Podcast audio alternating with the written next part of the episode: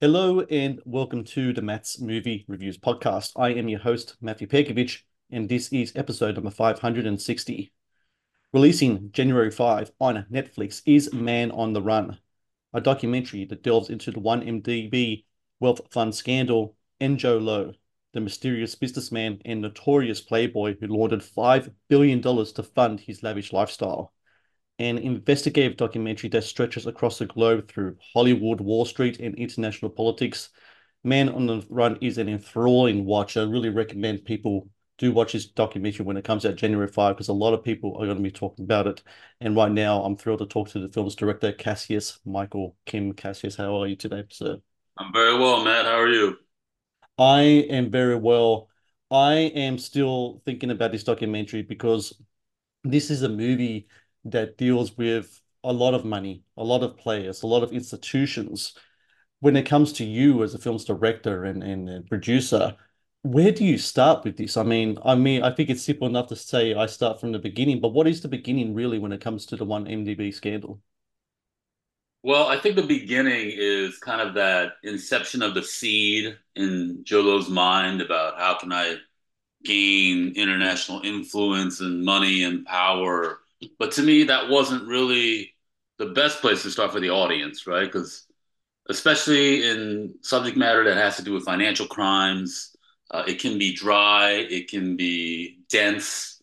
So for us, I thought the best place to start would be Hollywood. You know, this, hmm. the most salacious part of it.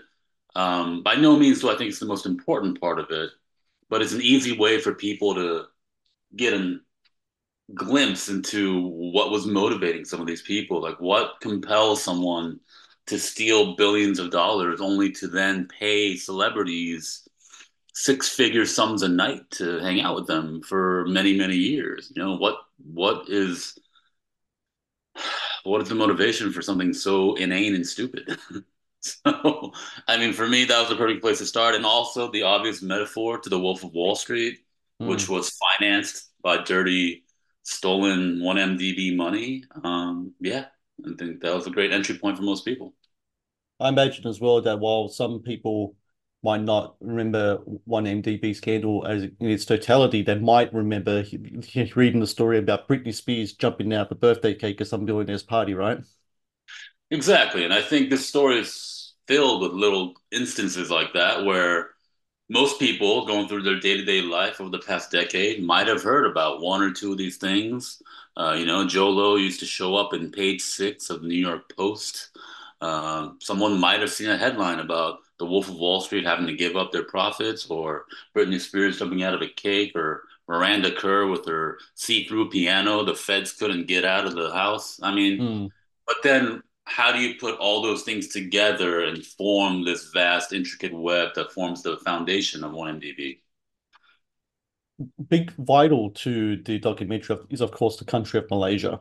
Um, what is it about that country at that time that made it right for a scandal like this to thrive? What were the conditions at that time to really bring about not only the the people involved, but also, you know, it's very kind of like in a sort of way, uh, a place where at least it used to be, um, a place where the power structure there was something that was really kind of embedded for as a generational thing, wasn't it, for a very long time?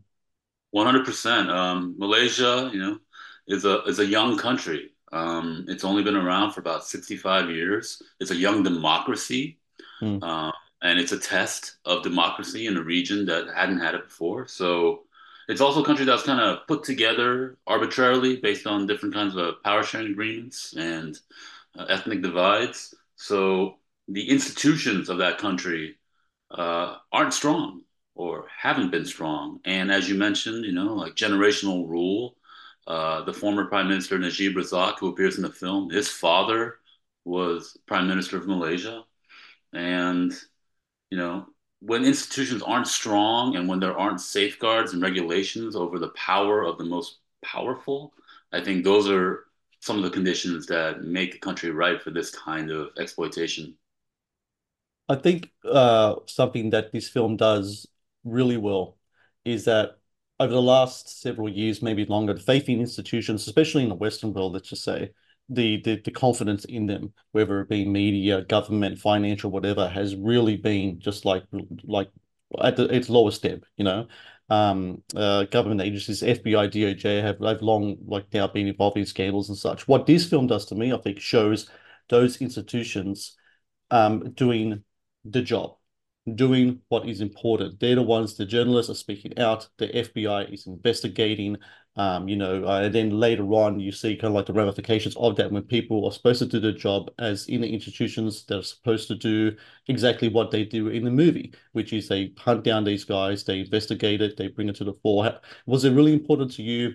I'm not saying it was a, like a, crusading thing or anything, but it was important to you to make sure that you highlight that look bad things can happen sometimes at these institutions, but a lot there's a lot of good people that work during in the media still. There's a lot of good people who work in the FBI still, and they're on top of a lot of these things that you know we're not even thinking about a lot of the times when it comes to a lot of these billions of dollars being laundered uh, around the world.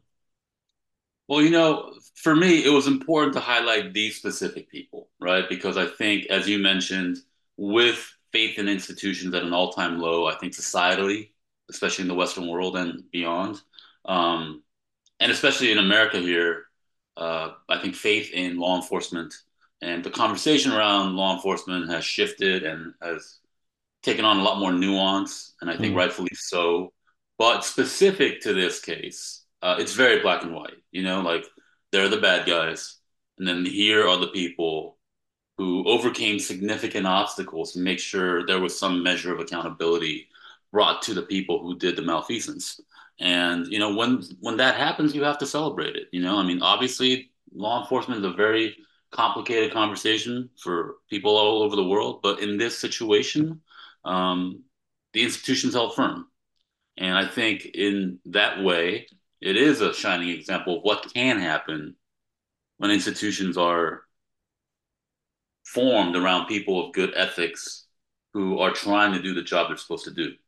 Uh, and that's the idealized situation. Now, that doesn't always happen, but when it does happen, you want to point it out and you want to highlight uh, the exemplary conduct of these people. Yeah, exactly right. I think it's, it's just excellent how Man on the Run does that as well, I got to say.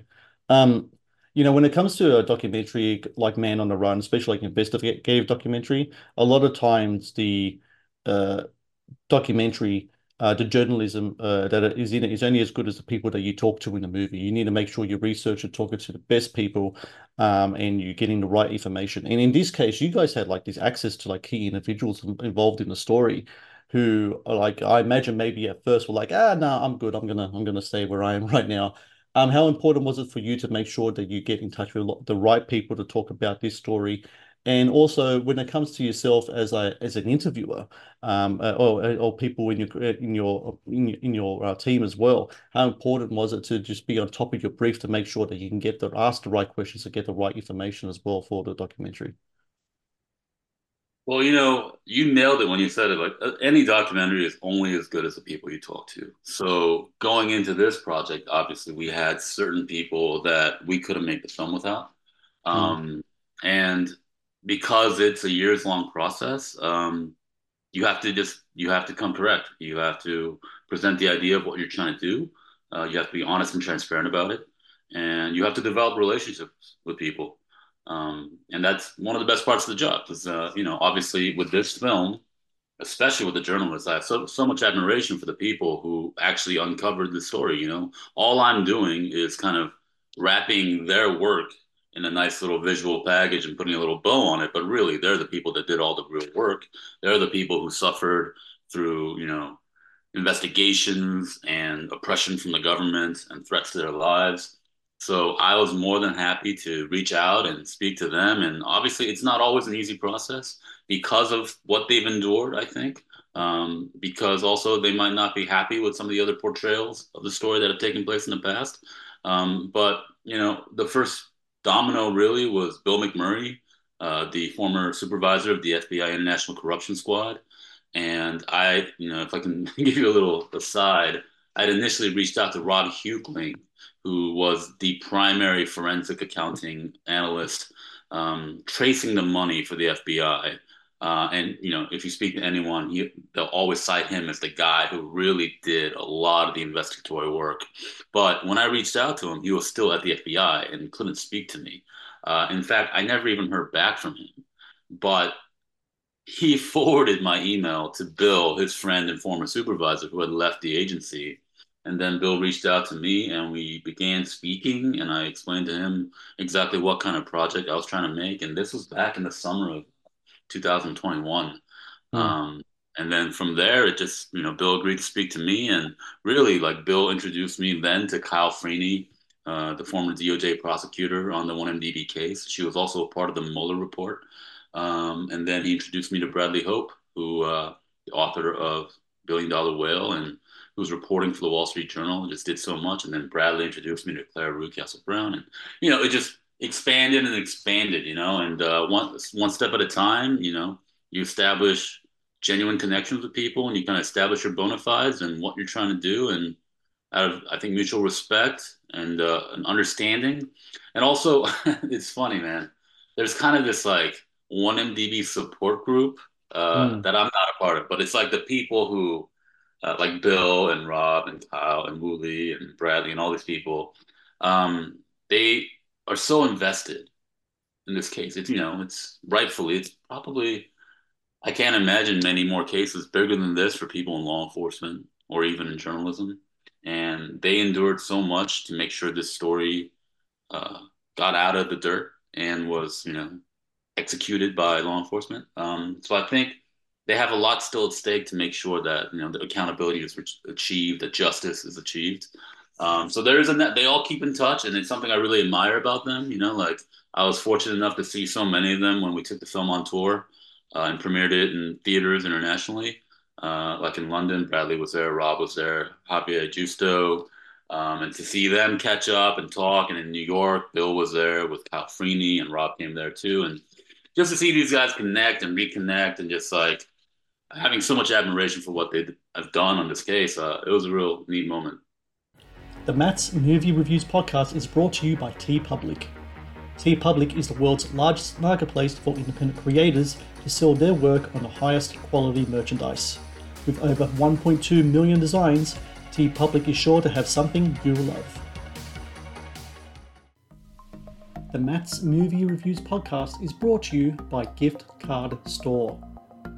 Australia's leading provider of gift cards, Gift Card Store offers a variety of prepaid MasterCard and Visa cards in physical or e card format.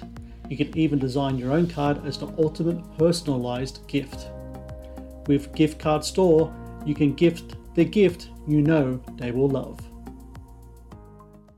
Please support Matt's movie reviews on Patreon get access to exclusive content, request movie reviews and top 10 lists, and help support my work. Please click on the Patreon link in the description below. Um, a phrase you used before was uh, put it together in a nice, uh, nice little package. Well, I want to call it a little package. This is like a big package. This is like a time bomb on a documentary. Number one. Number two. Um, when it comes to that package, when it comes to putting this together in the editing room, I imagine that would have been an incredible stressful situation considering the content you had, the interviews you had, how you had to put everything together. What was that like for you and your editing team putting this together? Because I imagine post on this film would have been something else altogether. Oh yeah, man. Post was uh, it was a trip. We had two excellent editors, uh, Carl Dawson out of Brooklyn and John Connor out of Philadelphia. And Carl uh, began the process with me storyboarding all the beats, and then I put together like a seventy-page script based on all the interviews and Carl helped me kind of chart the storyline.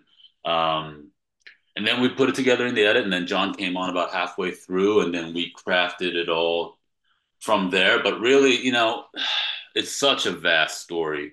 I remember about midway through the edit, I visited Carl first for like eight days, and then John for eight days, and rewrote the entire movie backwards from the ending because um, I knew how I wanted it to end. Uh, there's a real beautiful moment uh, in the scene where we are walking the night market during Ramadan with Charles O'Neill and David Smith, the former legal attache officers for the FBI in Kuala Lumpur, and you hear the call to prayer, and there are these stoic FBI G-men just like staring off into the distance chewing this idea of Jho Low still being out there and this lack of accountability, right? And I just thought that is that's it. You know, like there's some accountability, but there's so much to be done, and there's so much that hasn't been done. Um, so that was the feeling that I wanted to end on. But then, like, how do you get to that point uh, in a natural narrative way, but also, you know, with documentary, you have obligations uh, to explain things um, that can sometimes clutter the flow of the editorial. Um, but at the same time, you have to explain them because uh, what is the point of explaining the election if people don't understand how the Malaysian political system works, right? And so yeah. it's all those kind of decisions. Um, there are a million ways we could have gone with this. We have an excellent team. Elise Shorland, our producer, Ron on the tour, Fabian Joseph. Um, we just had a great team of producers and journalists who helped put all this together. And yeah, and I, I mean, especially like the Goldman Sachs part, like how much of it do you explain, the context? Um, yeah, it was it was a lift, but uh, I feel like we, you know, I don't know if we stuck the landing completely, but it's it's a lot. You know, it's a fire hose of information, and it's always that balance of how many layers of the onion do you peel. You know, like mm. what is most important in the visual medium to explain to the audience, and those are some of the toughest choices, right? Like, do you explain exactly how Jho Low would create these shell companies of companies that sound like real entities but you know aren't? And then that's how he funneled the money. But then it's like then you spend five minutes explaining this financial shenanigan. But really at the end of the day what is the audience going to take away from it? That he stole the money right? So it's like how much do you give how much do you hold back because you know if you want those kind of minute details bradley and tom wright's book billion dollar Whale, is excellent for that but for us like it's about capturing more of like the emotion of the experience and the resonance of what these people were left with. I thought that was more important than maybe some of the technical black and white stuff. Speaking of the visual presentation, there's animations and illustrations throughout the film. The illustrations kind of like almost these kind of caricature kind of uh, um, uh, animations. Kind of remind me some of the stuff that um uh, Terry Gilliam did with like Monty Python back in the day as well. That kind of like animation as well. Was was he kind of like an influence in regards to how you want to approach the animations, especially of the political figures uh, in your documentary? Uh, I don't know if Terry Gilliam was a direct influence on this, although I am very fond of his work. But um, you know, it's a funny story. Uh, we were through John Connor, my editor. We were one of the first people to get a a beta version of Midjourney, the AI image generator, mm-hmm. uh, for testing during post production, and I had always wanted to present some of this cast of villains in a way that denotes, I think, contempt for who they are, but also, you know, an interesting visual presentation. Also, um, a lot of these people have spent a lot of money erasing themselves off the internet. So it's actually quite difficult to find pictures of a lot of these people. So it was just a, a natural endpoint for that. And you know, I love animation and it's a big part of a lot of my work. So being able to utilize this new technology and then present these people in caricature form, as you mentioned, that's exactly right. Um, that was very important to us, and I think forms a nice through line throughout the film for you know visually representing the actions we're speaking of at the time as well. You know, I think there's one image of Najib Razak I'm very fond of where we asked the uh, AI generator to give us Najib Razak if he was in Game of Thrones. I think I know the one that came up as well. I can imagine it now in my head. Um, you spoke before about how a lot of a lot of effort is put into from the, from these people to kind of like erase themselves from the from the pu- public, you know, to make sure they stay in the shadows, you know, and that's the whole point of them, right? They're the puppet masters. They're not like the front. They're the people behind the scenes. I think what is so interesting about Jho Low is that, I mean, I can just imagine. It kind of reminds me of the scene. Uh, of course, you will know the movie Goodfellas, where after they do the big um, heist, and then they're celebrating in the bar, and all these gangsters start coming in with the mink coats and everything. Yeah, you know what I mean. You know exactly what I mean. And De Niro's like, "What are you doing? What are you doing?" You know, it's like that, like times like five billion, right? Yeah. Um, what he's doing.